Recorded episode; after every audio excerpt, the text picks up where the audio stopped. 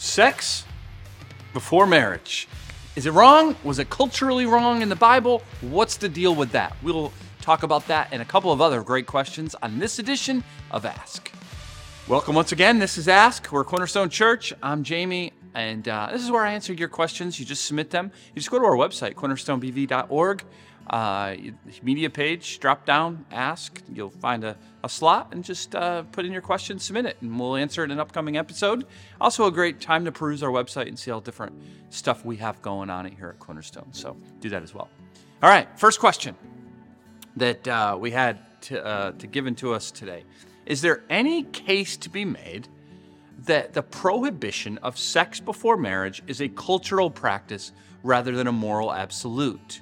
No, there is not. Two, is it a sin for an engaged couple to have sex before they are married? Yes, it is. Three, in our permissive culture, how do we convince our young people to wait until they are married to have sex? Well, like any other sinful practice that is condoned by culture, and there's more than just sexual practices, we need to warn our young people against it, right? We need to teach them what God's word says and why. That's important. Why? It will always be a difficult temptation for them, but that does not mean we don't teach them the truth. The Bible is full of verses that, that call uh, sexual immorality a sin, including adultery, fornication, lust, etc. Right? Sex is a beautiful gift from God to express the, express the deepest emotional and spiritual intimacy in a physical way. Sex is not just a, phys- a physicality that's des- it's designed to be with someone you, you totally trust, committed to in marriage. So we should try that approach with young people, not just, it's a sin, stop, right? That usually doesn't work very well. Instead, explain why is it way better to not become one flesh with someone you are not committed to in marriage. And instead, wait for the person who is completely committed to you. Way better and healthier to do that. Second question. Everyone talks about God's plan for their lives, saying things like, it's God's will. How do we know uh, where we are in life is God's will or a consequence of our judgment or sinful actions? This is a great question, but I'm not exactly totally sure what you're asking for. So please feel free to fo- feel free to follow up if I get it wrong.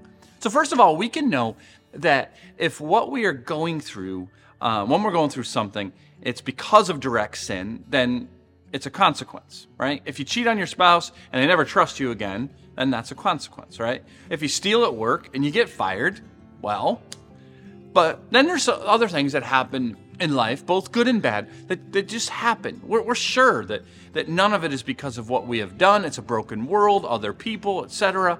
And most likely, this is God. He's working in this broken world that He will eventually redeem, but He's working to draw you closer to Him and to make you look more like Jesus. Sometimes it's very evident, and many times uh, we're really not sure um, what God is even doing, right, in, in a situation.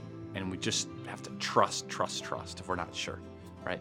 See, here's the thing I want to mainly point out it's the gray area you got to watch out for. And what do I mean by that? Well, we tend to have blinders on when it comes to our own actions. The old saying is often true we judge others by their actions, but we judge ourselves by our intentions, right? We're also great at making excuses for our actions. And we don't, we don't really face the fact that, you know, we maybe shouldn't be thinking that or, or doing that. These are underlying actions, they're, they're going to have consequences. Um, and they're not good, they hurt people.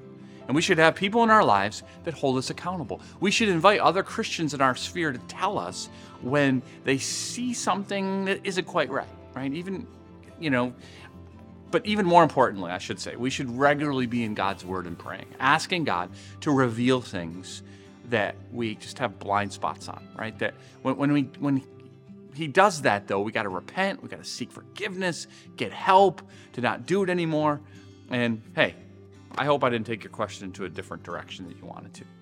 Um, were any children birthed by Eve before the fall? Well, there's nothing recorded either way about that. The first recorded birth for Eve is Cain, and that's after the fall. Later, Cain grows up, finds a wife, who would also, of course, be a descendant of Adam and Eve. So, how old Cain was when he took a wife and how old was his wife, we just don't know those details. So, really, anything other than that is just conjecture. And there's really nothing theologically should be taken uh, from guessing all those kinds of things. The Bible is clear to record creation, sin, the fall, and then trace the line to Abraham and beyond, eventually to Jesus. Good question, though. Glad you got your thinking cap on.